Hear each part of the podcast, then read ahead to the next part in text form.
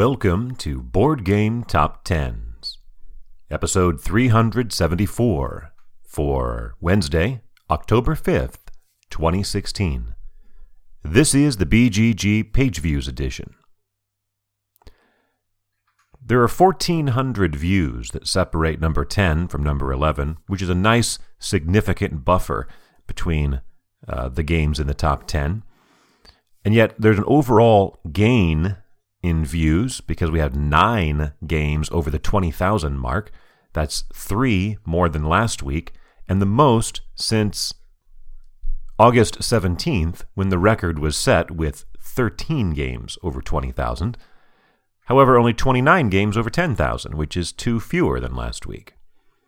Starting at number 10, returning after a week away, is Star Wars Rebellion by Corey Konieczka, published by Fantasy Flight Games with 19,332, a 15% increase on largely, I think, non specific rumors about an expansion.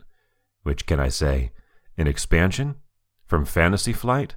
What a big surprise! By charting this week for the 36th time, it moves on to no, into number 12 on the list of most weeks in the top 10 ever, passing Shadows of Brimstone. Sliding four spots to number 9, another Fantasy Flight game, Arkham Horror the Card Game, by Nate French and Matthew Newman, with 20,429 views, a very modest 148 view increase, or less than 1%, and it edges out Star Wars Rebellion by a little less than 900. Our only debut on the chart, at number 8, Railroad Revolution by Marco Canetta and Stefania Niccolini, published by What's Your Game, with 20,692, or about 260 more than Arkham Horror. The theme here is building railroads in the United States in the 19th century. It's a worker placement and route building game. There have been multiple previews over the past few weeks and even some online playtesting. It is set for a 2016 release. Returning after five weeks away at number 7, Cry Havoc by Grant Rodiek, Mikhail Oracz, and Mikhail Walczak, published by Portal Games with 21,318, a 6,000 view increase or 37% from last week. Even though it's been away for five weeks, it's still been one of these games over 10,000 views week after week. That only gets you maybe into the top 30, though. Uh, here it spikes up to number 7 and is our highest new entry. Climbing one spot to number 6, Harry Potter Hogwarts Battle, designed by Forrest Pruzan Creative and published by USAopoly, with 22,571, a gain of almost 3,500 or 18%, and yet it only manages to climb up one spot. It beats out Cry Havoc by about 1,200.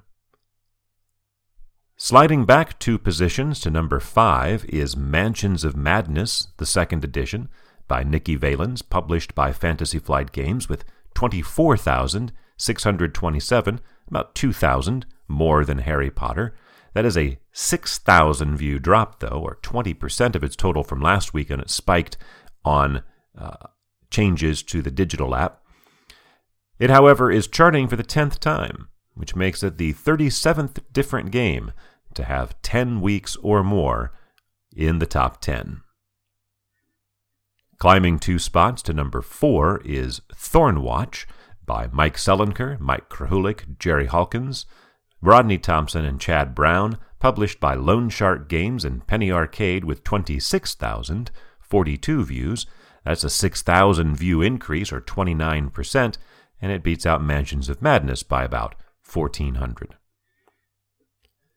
Last week's number one tumbles two spots to number three Mechs vs. Minions by Stone Librande, Chris Cantrell, Rick Ernst, Prashant Saraswat, and Nathan Tiras, published by Riot Games with 27,974. That is a massive decline. Last week it had 63,000, so it gave away more than half of its total from last week, 56% actually, and lost 35,000 views. it beats out Thornwatch by almost 2,000. So a very nice, it's not, not really any kind of bunching here. It's just a nice stair step down, uh, or stair step up, I suppose, as you have gaps of 900, 160, uh, about 600, 1200, 2000, 1400, 1900. So uh, not super duper competitive between the various ones like we saw uh, last week when a bunch of them were crammed in together. There is, however, a gap of, uh, let's see, about 6,500 between Mechs versus Minions at number 3 and our number 2 game, which camps out there for the second week in a row, Scythe by Jamey Stegmaier and Alan Stone, published by Stonemaier Games with 34,684. That is an increase of 369 or 1.1%, as yet again it flashes that consistency that we've seen on several different occasions. Uh, is this going to be a new plateau? Is this going to be another example of just sitting in one place for a couple weeks and then continuing the downward trend? Uh, don't know, obviously. Scythe, of course, notched the second most weeks at number one. Uh, 13 total weeks it has spent so far at the top.